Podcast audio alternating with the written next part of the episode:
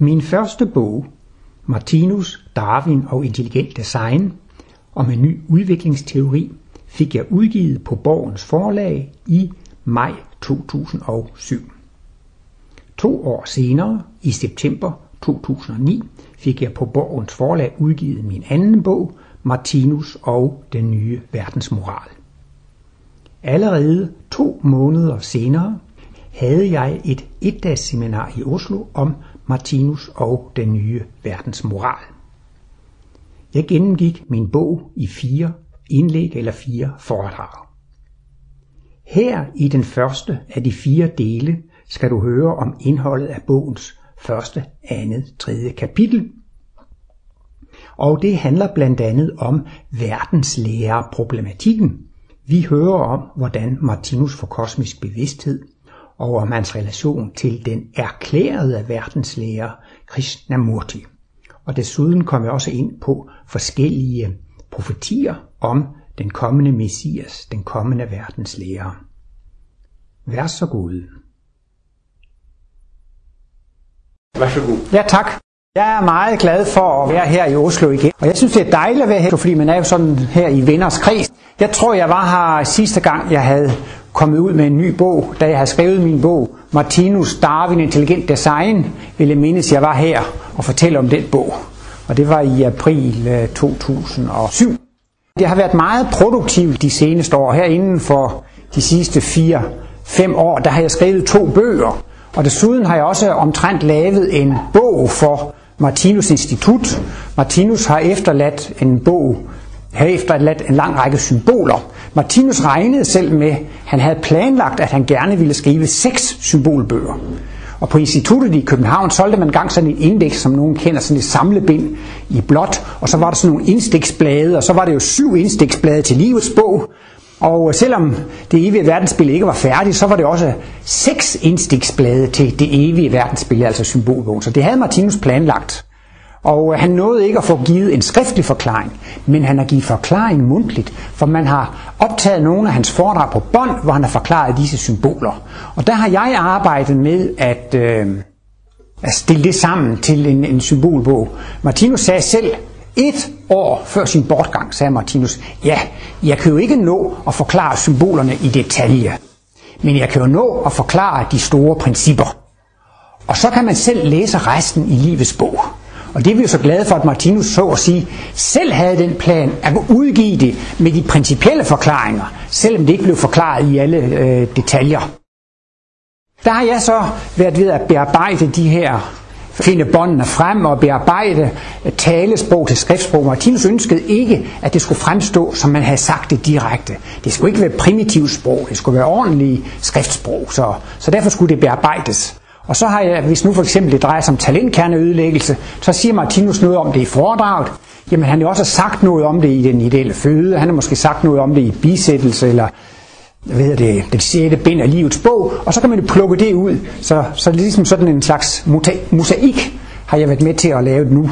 Arbejder vi så sammen i en gruppe for at få det finpudset, og øhm, blandt de efterladte symboler har vi så valgt at tage alle de symboler, som handler om sygdom og helbredelse i kosmisk belysning. Og, øh, men altså, jeg har brugt meget kraftig energi på at skrive mine egne bøger, og meningen var jo så i dag, at jeg gerne ville have lov at tale om Martinus og den nye verdensmoral, som udkom her præcis for to måneder siden. Den udkom nemlig den 21. september 2009. Og egentlig så begyndte jeg at skrive på den her bog, før jeg begyndte at skrive min Darwin-bog. Jeg havde nemlig en idé om, at jeg gerne ville skrive om verdenslæreren Martinus. Det var sådan ligesom min tanke, at jeg gerne ville sætte Martinus ind i en verdenshistorisk sammenhæng, ikke sandt? Altså at, at Martinus, det er en meget stor verdenshistorisk begivenhed. Og det er ikke bare for nogle få skandinaver, han har skrevet, det er altså for hele kloden. Og selve titlen har jeg jo lånt fra Martinus. Der er et foredrag, og det var der, jeg hæftede mig ved det, hvor Martinus byder velkommen i Martinus Center Klint. Måske var der nogen af jer, der var med til, til den første øh, søndag i 1975, 1975. 75. Der var Martinus 85 år gammel, og der holdt han et dejligt indledningsforedrag nede i foredragssalen, den store foredragssal i Klint. Der fortæller han noget om Martinus Center. Der siger han blandt andet, formålet med Martinus Center, det er at lære menneskene at se med Guds øjne. Og han har også holdt et foredrag direkte, der hedder Guds øjne, og det synes jeg er så fint. Hvis man kan lære at se på tilværelsen, ligesom Gud ser på det, så er det ikke noget at være ked af, så er det ikke noget at være skuffet over, noget at være utilfreds med. Så kan man se, ligesom Gud se, alt er så godt. Han fortæller lidt om, at han er ved at lave en samarbejdsstruktur, og, og at han øh, dikterer denne samarbejdsstruktur til rådet, og det bliver optaget på bånd, for at de kan lave den her strukturbog, den her samarbejdsbog. Og han fortæller noget om øh, det tredje testamente, og det er omtrent der første gang, han i hvert fald går i offentlighed og siger, det tredje testamente, det er ikke bare den her præsentationsbog, det er ikke bare den lille bog, det er hele mit værk, der er det tredje testamente. Og så er det, som Martinus siger der, ja, hvad er det så egentlig, vi arbejder med her? Og I er sikkert også tit blevet stillet over for spørgsmål. Hvad er det, du interesserer dig for? Hvad er det der med Martinus kosmologi? Hvad er det for noget? Hvad går det ud på? Og der var det, at jeg synes, det var så frapperende et svar fra Martinus side. Han svarer selv, ja, det vi arbejder med, det er faktisk intet mindre end den nye verdensmoral. Det vi arbejder med her, det er verdensmoral, og det synes jeg er et interessant svar. Fordi det sætter det jo virkelig på sin plads. Hvad, hvad, hvad, hvorfor har Martinus skrevet sit værk? Det er for at bidrage til en varig fred på jorden. Og hvordan kan man bidrage til en varig fred på jorden? Det kan man jo gøre ved at stimulere folk moralsk. Og grundlæggende så er hele Martinus værk en morallærer. Det er ikke sådan en, en filosofi, eller det er ikke øh, teorier og hypoteser osv. Det er altså en morallærer, og der fremsætter Martinus jo så altså, han arbejder med verdensmoralen. På en måde kan man sige altså, at, at øh, Kristus har jo lavet sin Kristusmoral, men Martinus udvider, man kan sige, at Jesus er jo næste kærlighedens profet, men Martinus udvider jo næste kærlighedsbegrebet. Så på den måde kan man jo godt sige, at der kommer en udvidet Kristusmoral, altså at der kommer en, øh, en ny verdensmoral. Så, så jeg synes, det var så træffende, at Martinus sagde, at det vi arbejder med her, også det I beskæftiger med, det er jo altså skabelsen af en ny moral på jorden. Ikke? Men det er jo fantastiske øh, hvad skal man sige, dimensioner, at Martinus går ud i her faktisk, at erklære, at hans værk har globalt sigte. At det er noget, der skal gå ud over hele verden. Og så begyndte jeg at skrive det her om verdenslæren Martinus, og så skulle jeg til at forklare lidt om udvikling. Og så skrev jeg om udvikling og udvikling, og nogle af jer kender måske foredragsholderen Hanna Trane, så sagde prøv lige at se her, hvad jeg har skrevet. Kan du ikke øh, lige læse korrektur på det? Jo, sagde hun, det var vel nok godt.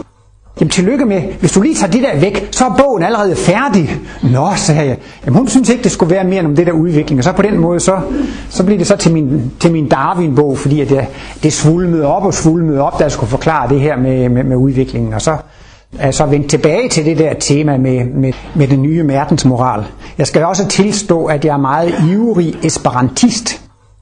Og så på et tidspunkt havde jeg skrevet en lang, lang, lang kapitel om Esperanto.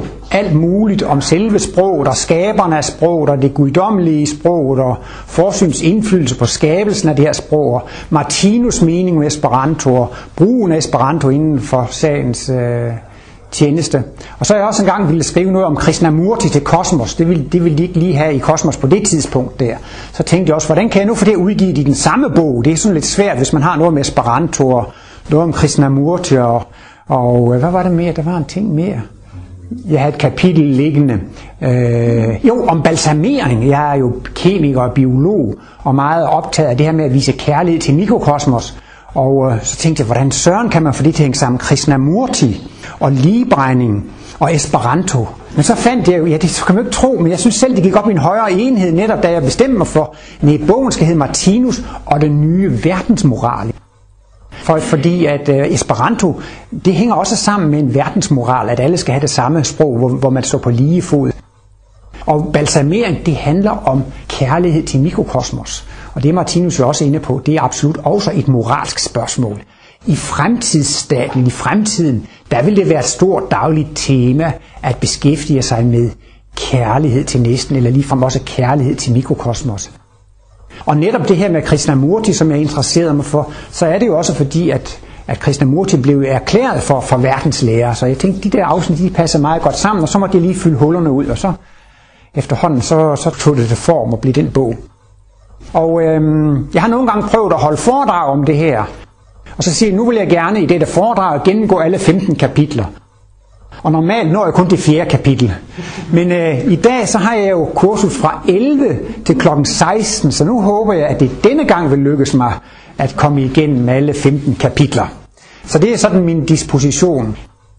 Der er jo nogle gange, folk har det indtryk, at jeg ikke forbereder mig til mine foredrag. Og det er jo sådan set heller ikke helt forkert. Jeg plejer bare at stille mig op og begynde at snakke. Og så kan jeg mærke, at nu er det vist gået lang tid. Så er det gået en time, og så, så holder jeg. Men øh, omvendt så vil jeg jo sige, at jeg har interesseret mig for Martinus' kosmologi lige siden jeg var teenager.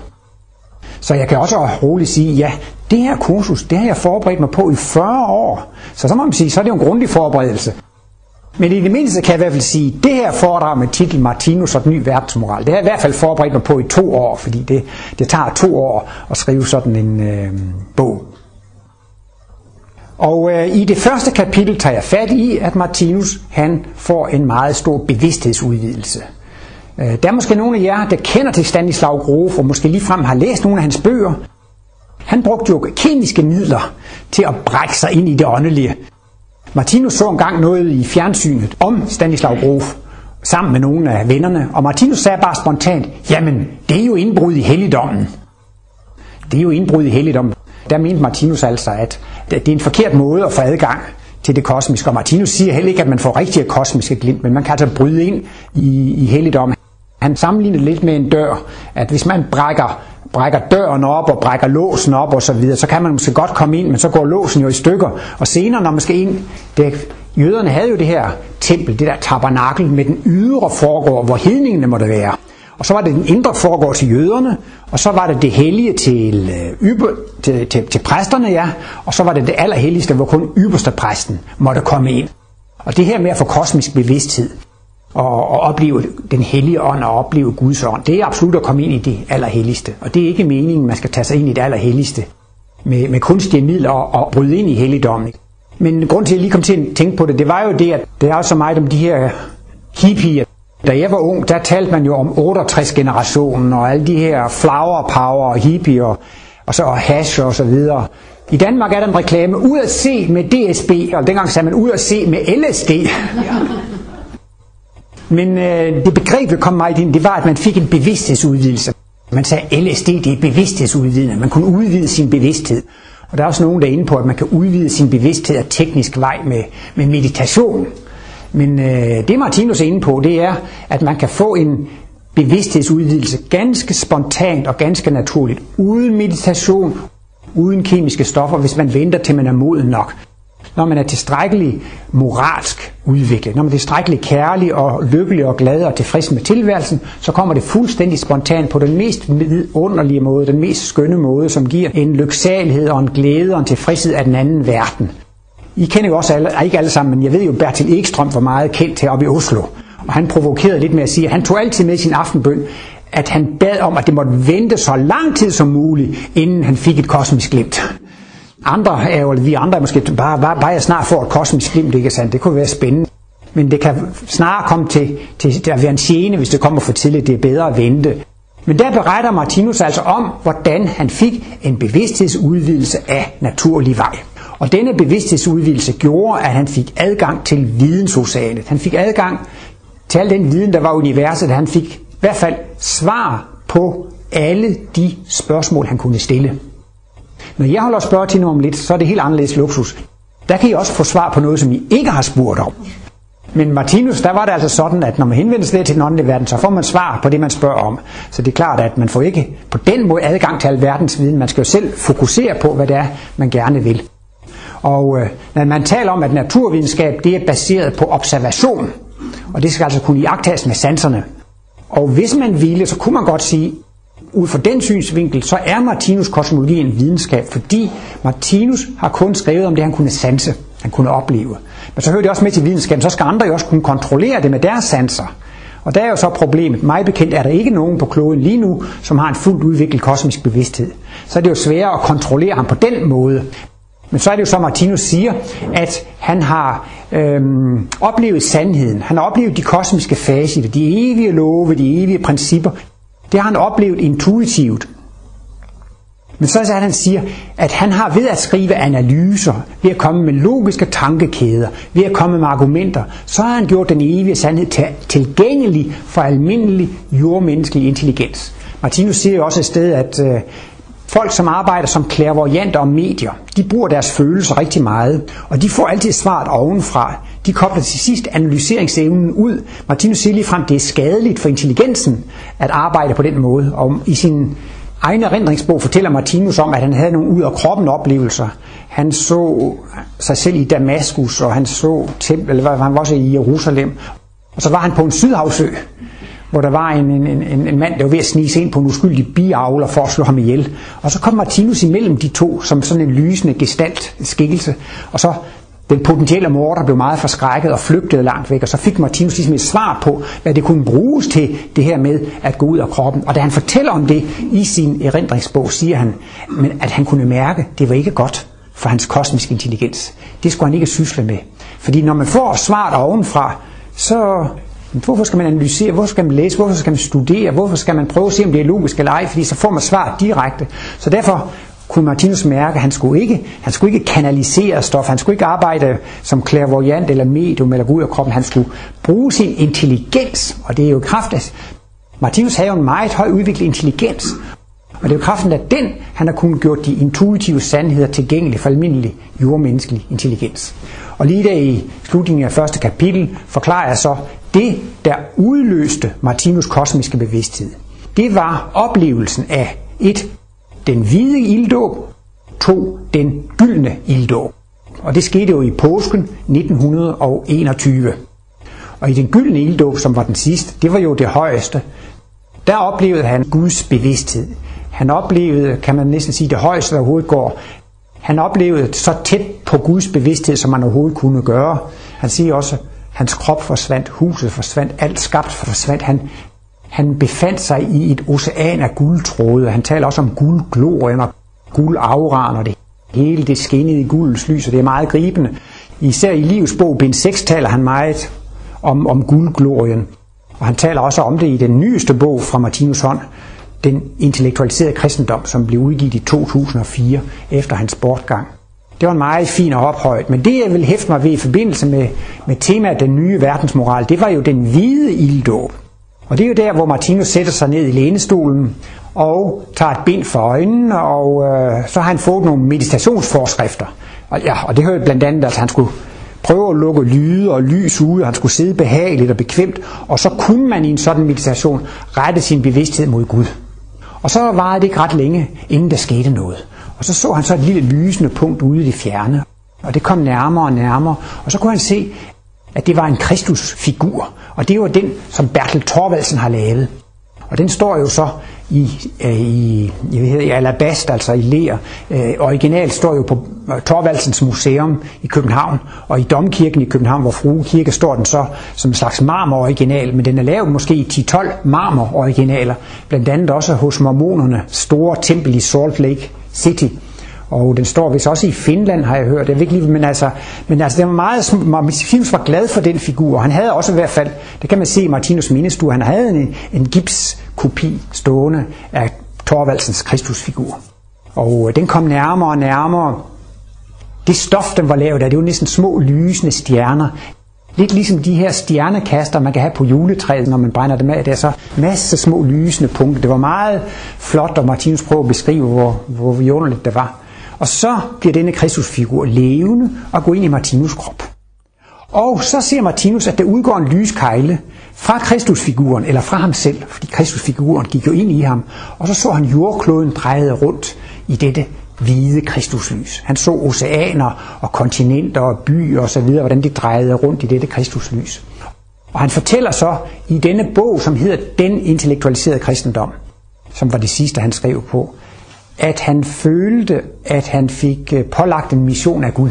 Han skriver i den bog, at han godt kunne forstå, at Moses vægrede sig lidt ved at få den opgave, som Gud gav ham. Nu kan jeg ikke lige huske, hvad det er, der står i det gamle testamente, men det er jo noget med, at, at Moses, han hører jo Guds røst. Det gør han, jeg ved ikke, det var der ved tørnebusken. Martinus taler også om, at da Moses så tørnebusken brænde, der var det ikke øh, fysisk, at den, den brændte, men han fik en lysoplevelse, og han fik faktisk et kosmisk glimt. Og der fik altså øh, Moses pålagt af Gud at føre israelitterne frem til det hellige land, til det forlovede landet.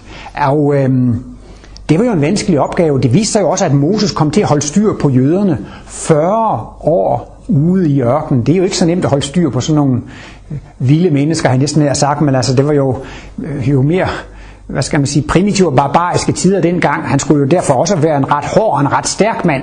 Men det lykkedes jo altså at holde styr på jøderne i de her 40 år, og de kom jo så til det hellige land, og missionen lykkedes. Men Martinus mener, der, eller han skriver der, at Moses han, han, han protesterede lidt over for Gud, og han kunne ikke forstå, hvordan han alene lille mand skulle klare sådan en stor opgave.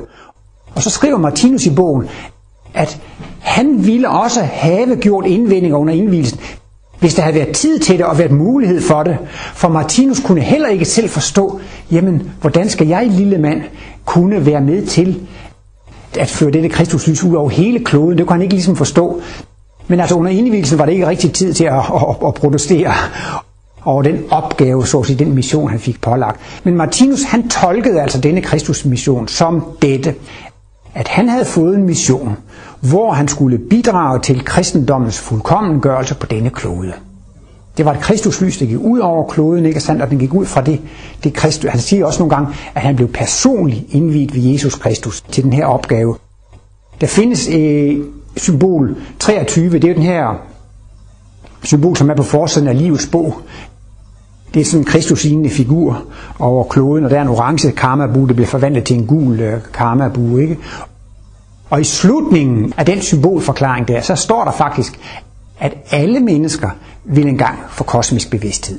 Og der vil de blive øh, få åbnet deres talentkerner for kosmisk bevidsthed af deres verdensgenløser.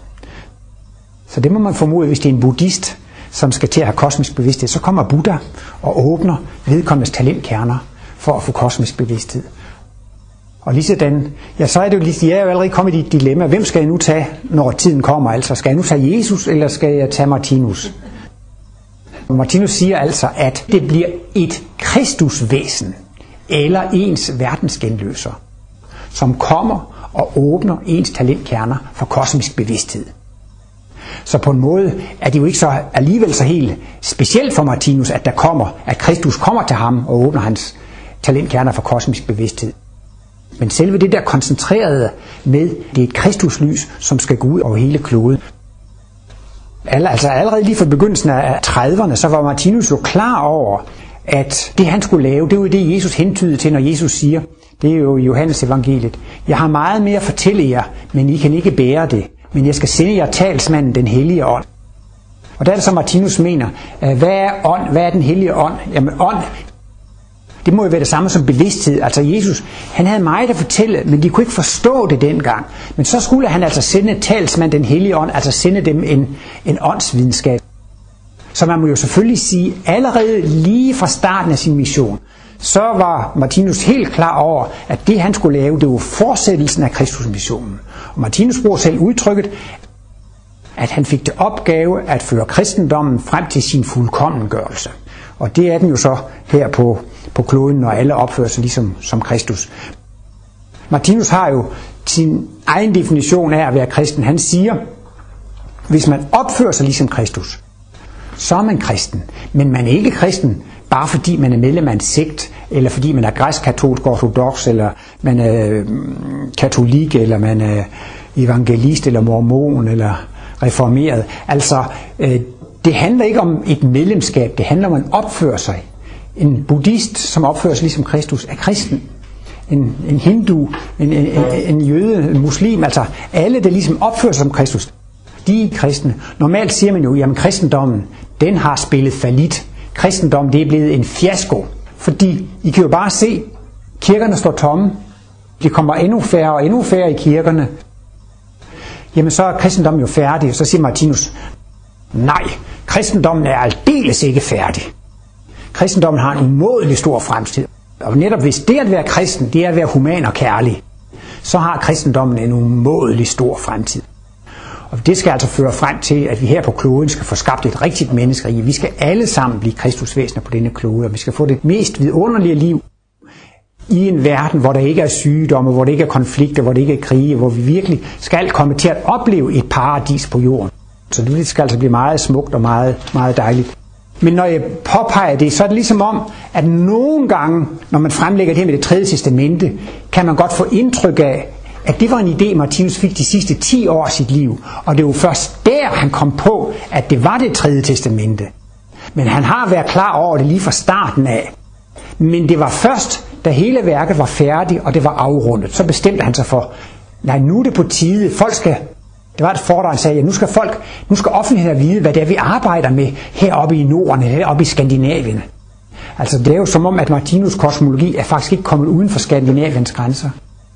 Altså jeg tror, vi laver 80 eksemplarer af det engelske kosmos af de tyske og Esperanto.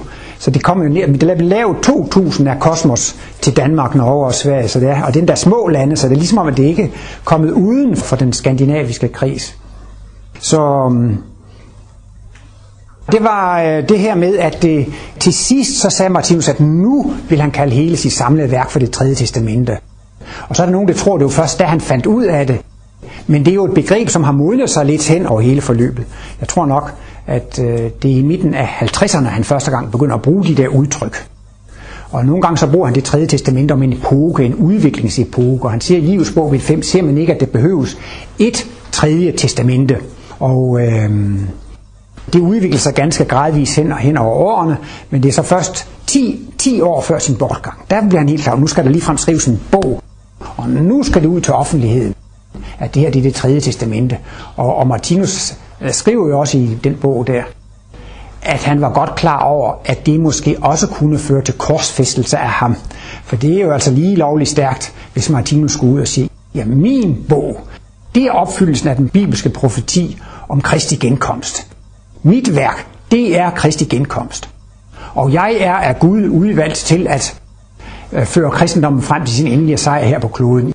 Jeg er personligt indviet ved Kristus til at føre kristendommen frem til sin fuldkommengørelse her på denne klode. Det må man sige, det er jo meget stærkt og meget provokerende. Og der skriver Martinus, jeg er ikke blind for, at det der også ville kunne føre til korsfæst af mig. Hvis ikke Gud har en anden plan med mig. Og det havde jo Gud så at sige.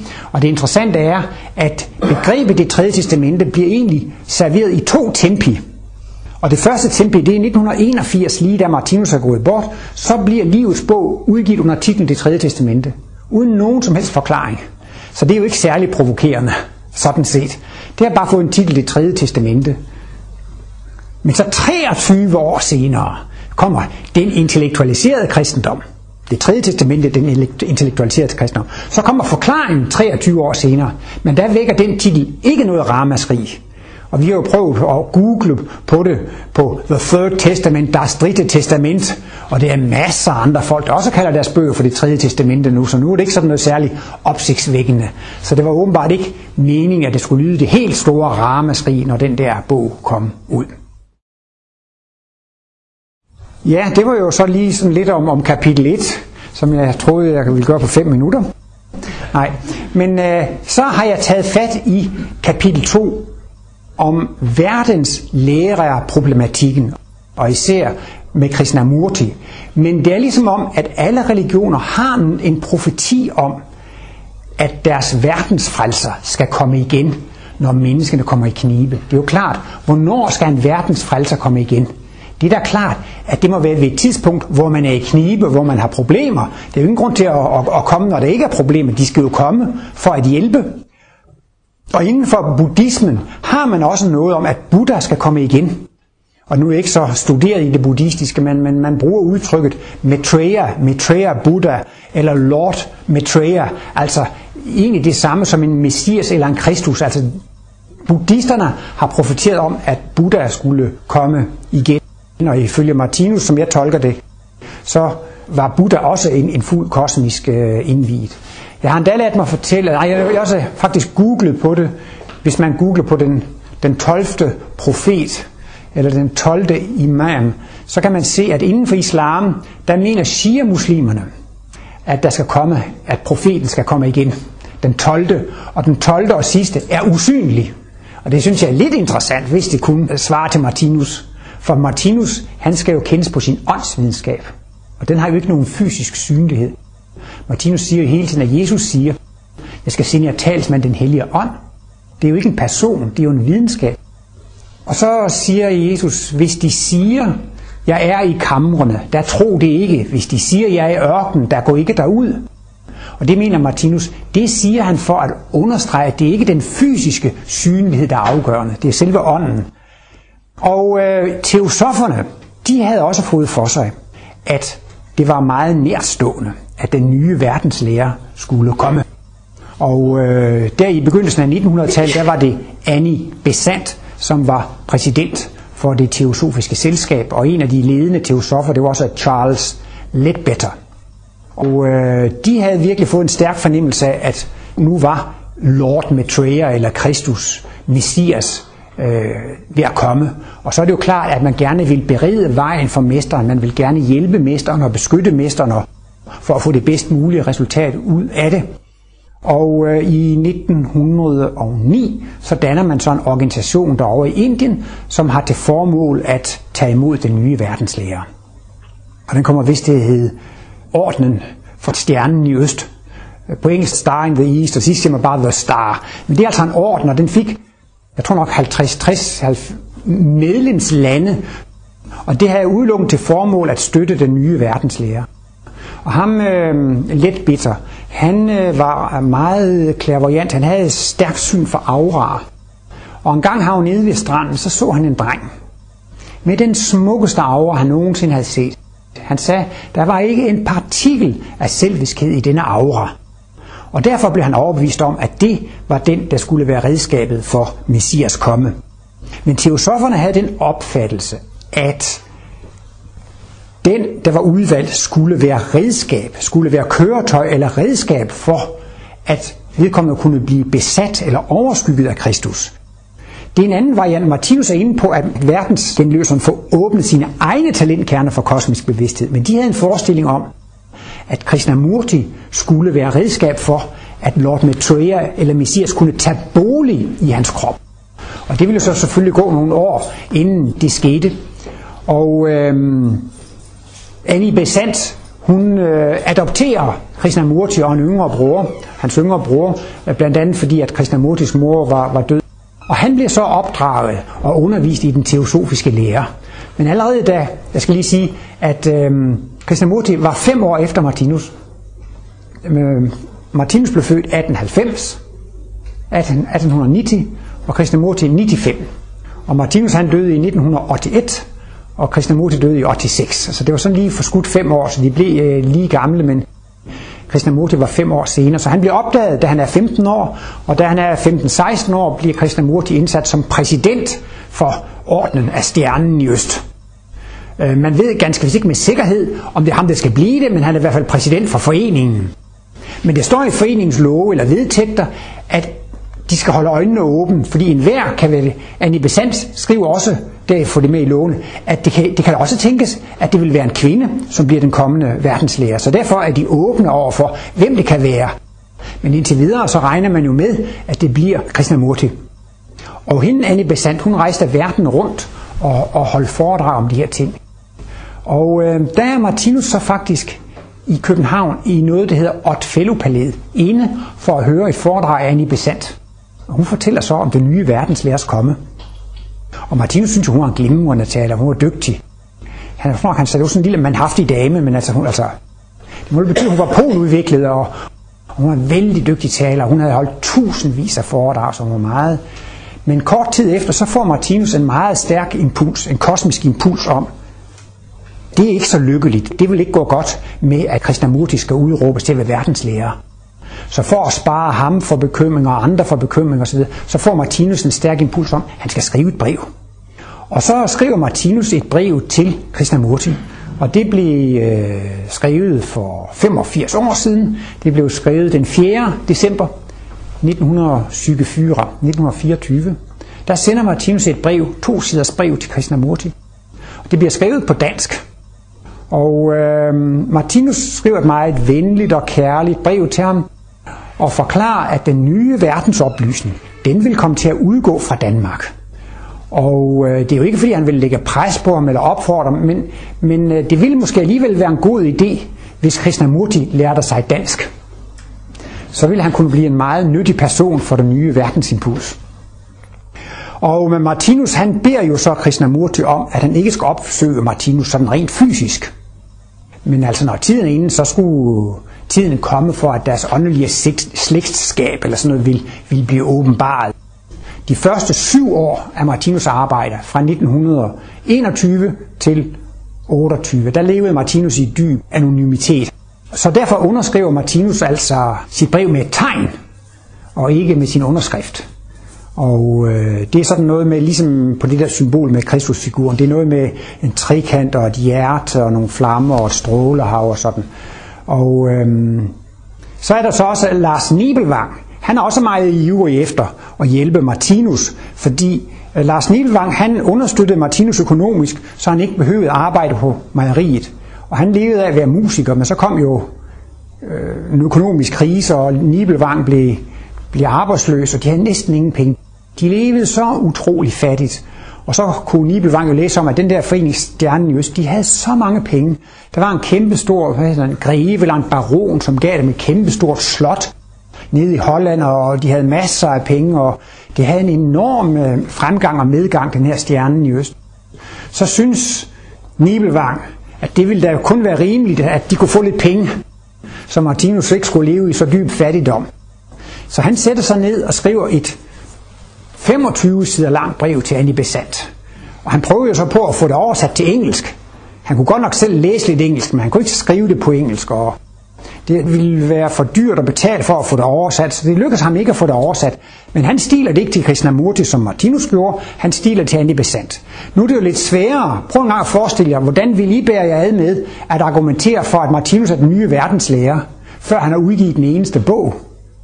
Det er jo meget svært at, at og argumentere for, at Martinus er den nye verdenslærer. Og Martinus selv, han var ikke særlig begejstret for, at Nibelvang ville til at skrive det der brev. Men øh, Martinus sagde selv, ja, Nibelvang har det med at tro, at alle skal bøje sig for mig. At alle skal bøje sig for mine analyser. Så det ville Nibelvang jo ligesom, ligesom små børn til, min far, han er stærkere end din far. Men øh, Martinus nedlagde jo ikke forbud imod det, og han, han lod ham jo gøre, som han ville. Og så sender altså øh, nogle måneder senere, så sender Lars Nibelvang sit brev til Annie Besant. Og han sætter jo formentlig nok en afsenderadresse på. Men øh, de fik ikke noget direkte svar på brevene. Men de havde sådan en stor sommerkongres hver år på det der store slot i Holland, og sommeren 1925, så siger Annie Besant, altså meget kraftfuldt, at hun har været i forbindelse med den, med det hvide broderskab og det åndelige hierarki. Og øh, den aller, aller øverste i dette hierarki, det er kongen, eller også kaldt Sanat Kumara. Og det er simpelthen selve jordklodeånden. Det er den absolute hersker over hele kloden og hele planeten. Og Annie Besant, hun havde talt med kongen. Og kongen havde befalet, og kongen havde sagt, at det skulle være Krishnamurti. Og kongen havde også navngivet flere af de 12 disciple. Fordi den nye verdensfrelser skulle også have 12 disciple. Og blandt disse 12 disciple var blandt andet Annie Besant selv, og tre af de ledende teosofer, og der var også tre af de ledende, inden, tre biskopper fra den liberal katolske kirke med navns nævnelse, at de skulle også være disciple hos øh, den nye øh, verdenslærer. Og det blev jo refereret, og da så Nibelvang og Martinus hørte om det, så opfattede de, nå ja, kongen har talt, kongen har befalet, at det skulle være sådan og sådan. Så opfattede de det som om, at de har læst brevene, men altså, at det var helt øh, affærdigt.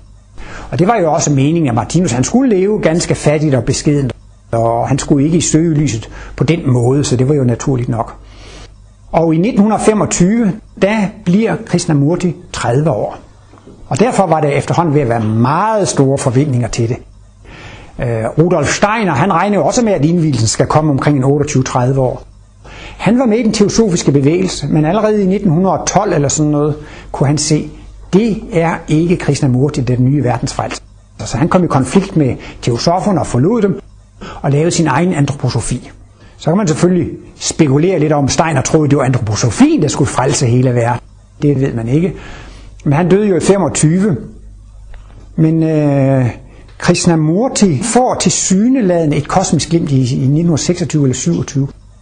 Og så siger Krishnamurti selv for første gang, før kunne jeg ikke sige det, men nu kan jeg sige det. Nu er jeg forenet med sandheden. Nu er jeg forenet med den elskede. Nu kan jeg sige det, at jeg er verdenslæreren. Og det er tit, man forbigår det i nogle af de der Martinamurti-biografier der. Men han erklærer sig selv, og ved kongressen i 1927, så erklærer han selv, at han er verdenslæreren. Og så rejser han rundt i verden og bliver modtaget triumfalt. I noget, der hedder Hollywood Bowl i Kalifornien, kom der 16.000 tilhørere. Og jeg tror, der kom 12.000 i London og 8.000 i Paris. Og så rejser han altså rundt et par år der, men Krishnamurti, han har også noget ny verdensimpuls i sig. Han er imod autoriteter. Han er imod, at man skal påduttes ting, at man skal lyde autoriteter. Han vil hele tiden, som det er det moderne. Man skal selv forstå det. Man skal selv opleve det. Man skal selv sanse det. Man skal ikke tro på noget, man skal ikke acceptere noget. Han lavede egentlig et vældigt oprør mod autoriteter. Jeg har opdaget i min karriere som foredragsholder, at jeg har mødt flere, som har været præstebørn, som har været meget inspireret af Krishnamurti. Og det kan jeg også forestille mig, fordi netop mange præstebørn kan godt være øh, trumle lidt over øh, præsten, ikke sandt? Altså de skal tro på præsten, og så laver de ligesom lidt revolt og lidt oprør. Og det er jo også det nye. Det er jo ikke meningen, man skal tro på Martinus. Martinus kosmologi er en hjælp til selvstændig tænkning. Vi skal selv forstå livet. Martinus siger, nu kommer der ikke flere verdenslærer. Fra nu af skal vi selv gå resten af vejen frem mod fuldkommenhed. Nu skal vi selv lære at forstå det hele. Så det sagde jo meget dybt i Krishnamurti, men også så dybt, at Krishnamurti, han ville ikke snakke om reinkarnation, han ville ikke snakke om karma, han ville ikke udbrede den teosofiske lære, han havde ikke noget verdensbillede. Det skulle man selv finde ud af. Men den nye verdenslærer skulle åbenbart have et verdensbillede, og det skulle forklares, hvordan de evige principper er, hvordan livet fungerer osv. Men det begynder så efterhånden at, at trække op, og i 1929 så kommer det altså til et skisma mellem øh, Krishnamurti og de teosofiske ledere. Og i 1929, den 3. august, så træder han tilbage som verdenslærer. Men det har været lidt interessant at læse, den er kommet ud på nettet nu, Alf Lundbæks dagbog. Den hedder Dage med Martinus fra 1928 til 32-32. Og der siger Alf Lundbæk, at Martinus han talte om nogle mahatmaer. Der var nogle mahatmaer over i Østen, som var en slags vægtere, vogtere, beskyttere af jordkloden. De fulgte ligesom den åndelige udvikling på jordkloden. Og øh, disse mahatmaer, de havde lidt kig på Martinus, og de kunne ikke rigtig finde ud af, hvad der var, Martinus syslede med.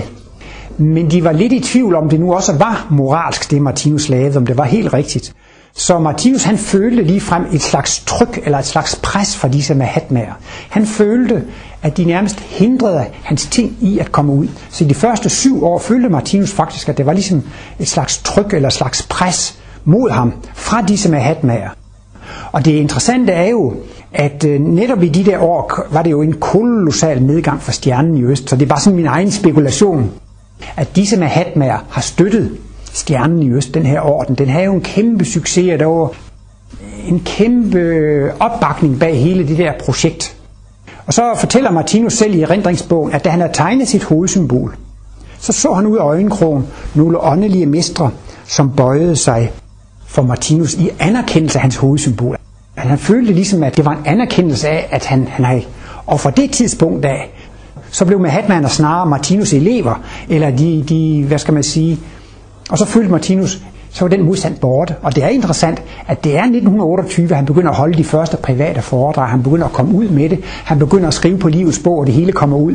Så jeg synes bare, det var sådan meget interessant på en måde, at altså i 1928 der, så opgiver Krishnamurti, og så næste sommer erklærer han, at han ikke er verdenslærer mere. Så jeg har sådan selv i min fantasi koblet det lidt derhen af at, øh, at disse Mahatmaer, da de ikke støttede øh, Krishnamurtis bevægelse mere, så faldt det hele lige pludselig fra hinanden, ikke sandt? Og så var det så, at det kom noget støtte til, at, øh, til at øh, Martinus' det kunne komme ud. Men Martinus siger selv, man skal ikke tro, at den nye verdensfrelser kommer til jorden under store fanfarer.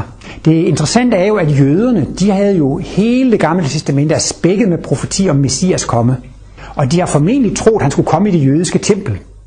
Måske skulle han komme blandt ypperste præsterne, blandt præsterne. Altså man jo ligesom troede, at, at når nu Messias kommer, må det komme i jødernes midte. Men så blev han jo en, en ganske beskeden snedgersøn, og han gik i ørkenen i sandaler og kjortel og så videre, helt uden for, for, for jødernes kris, ikke sandt? Så man kan sige, at jøderne anerkendte egentlig ikke Jesus. Jødernes messias kom til at prædike for hedningene. Og er det ikke det samme, der sker i dag? Altså, de kristne har jo så også profetien om Kristi genkomst. Det er jo det nye testamente. Nu skal Kristi komme igen i form af talsmand, den hellige ånd. Og så gør Martinus gældende, det er hans åndsvidenskab, det er den hellige ånd. Ikke? Men Kristi genkomst sker jo ikke inde midt i kirken. Det sker jo ikke under store fanfarer i kirkeministeriet eller, eller, eller i templerne osv.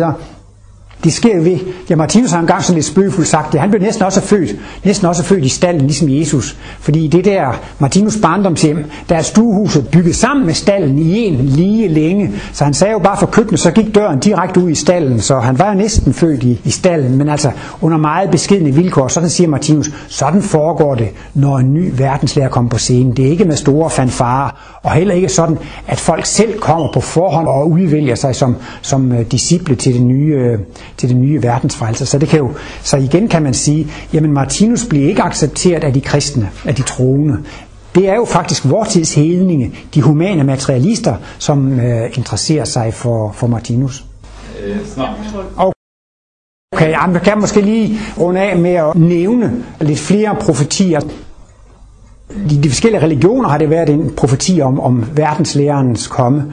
Og øh, der er to ting hos øh, Rudolf Steiner, Øh, der er noget, der hedder Steiners cyklus 1909-1910. Det er altså de foredrag, som Steiner de er blevet stenograferet eller øh, blevet gengivet. Eller, og øh, der er et sted, hvor, mm, hvor Steiner taler om Kristi eteriske genkomst. De eteriske viderkunft kristi. Og det er jo meget interessant, altså at det er i en eterisk form. Og øh, det passer også meget godt med, at det kunne være Martinus, ikke? fordi Kristi genkomst sker ikke i form af en mand, som laver mirakler. Kristi genkomst sker i form af en åndsvidenskab, og det er jo i allerhøjeste grad eterisk eller åndelig. Og Lars Nibelvang var jo Martinus' første store hjælper, og den næste store hjælper, det var altså en antroposof, som hed Bernhard Løv. Og han besøgte personligt Rudolf Steiner nede i Dornach, nede i Schweiz. Og han besøgte Rudolf Steiner de sidste 3-4 år af Steiners levetid.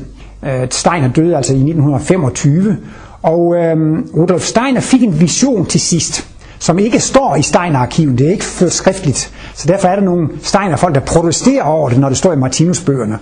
Men øh, det er jo ligesom med Martinus, han har jo sagt mange ting, det er jo ikke ved eneste gang, der har været en mikrofon eller en, en båndoptager ved det, han har sagt. Og der sagde Steiner så, at han kunne se, at der ville komme en rift i skyen over Danmark. Og altså, at der skulle komme en ny verdenslærer i Danmark og det ville være godt, der som det var nogen, der kunne tage imod ham og hjælpe ham. Og så øh, sagde Stein altså til Bernhard Løv, at han synes, at han skulle tage imod denne verdenslærer.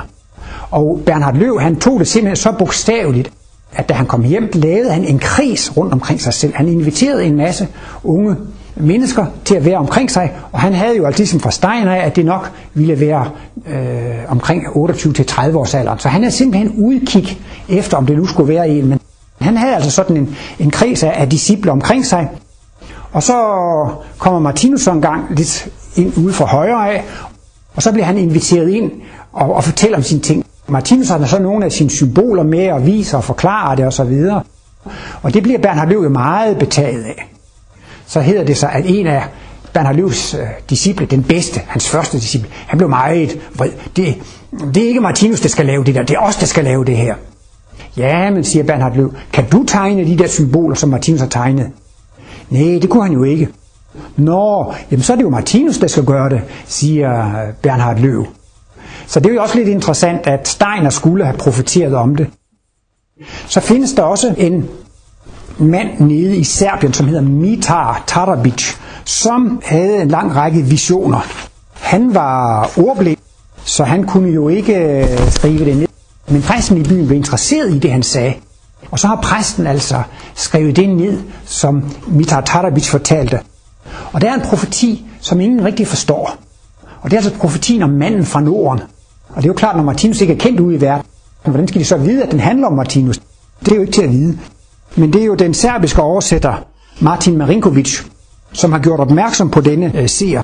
Martin Marinkovic har jo oversat hele Martinus hovedværk til serbisk, og øh, han overrakte Livs bog Benit til øh, instituttet på Martinus 100-årsdag i august 1990. Og det kosmos, som kom i august 1990, altså nummer 8, der har han skrevet om denne profet Mitar Tarabic. Og jeg skal lige ganske kort læse fem linjer op. Mitar Tarabic siger, et lille menneske, som skal åbenbare sig hos et lille folk deroppe i Norden, vil komme til at undervise mennesken i al kærlighed og væremåde. Men denne mand vil få mange falske tilhængere og modstandere, og vil få både fremgang og modgang.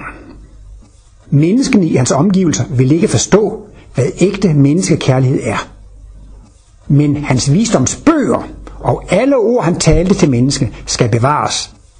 Og menneskene ville komme til at indse, hvilke vrangforestillinger de havde. Og det synes jeg er lidt interessant.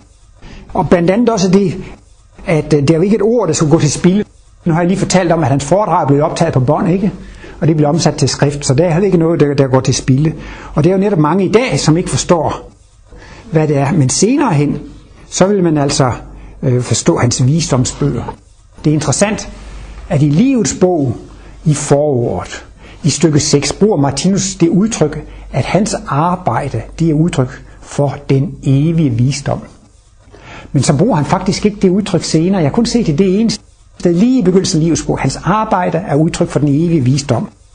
Så det er også lidt interessant, her bliver der brugt udtrykket visdomsbøger. Og kunne måske også lige kort have lov at nævne til sidst så, at øh, Martinus læste med stor interesse en bog af Uri Geller, om Uri Geller. I 1973 skrev Andrei Puharis en bog om Uri og han var rigtig frem i fjernsynet.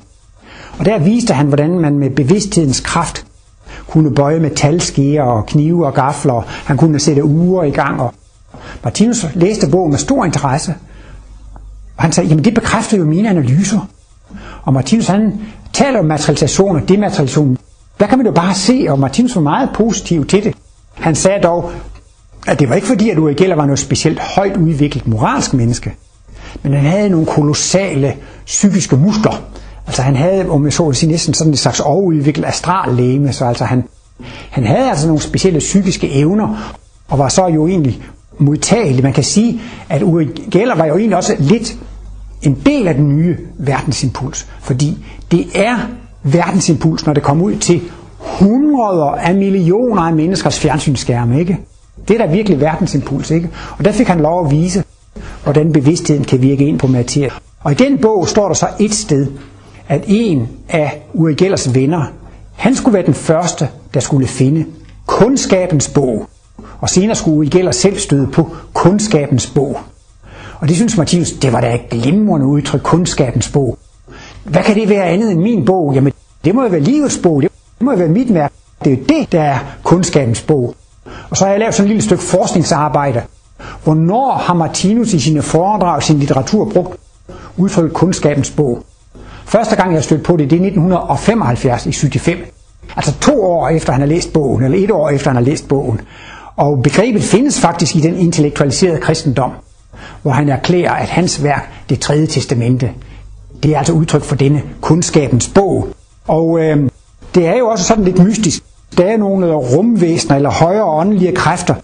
De kan sætte en båndoptager i gang og optage, og de kan sætte en båndoptager til at slette alt, hvad der er på båndet. Og en dag, da de er på kontoret, så er der nogle blyanter, eller nogle penne på bordet. Der er ni penne, de flytter sig selv og lægger sig i form af en trekant og seks parallelle streger. Og det minder jo meget om Martinus symbol over det levende væsen. Eller det levende væsen, det er et i princip. Der er seks grundenergier. Der er seks tilværelsesplaner. Så det kunne jo også tyde meget på, at ved at arrangere de pinde der, det var et slags symbol på Martinus kosmologi. Ja, så med disse ord vil jeg sådan lige afslutte første afdeling med de her profetier og de forventninger, der har været til en øh, ny verdenslærer. Tak.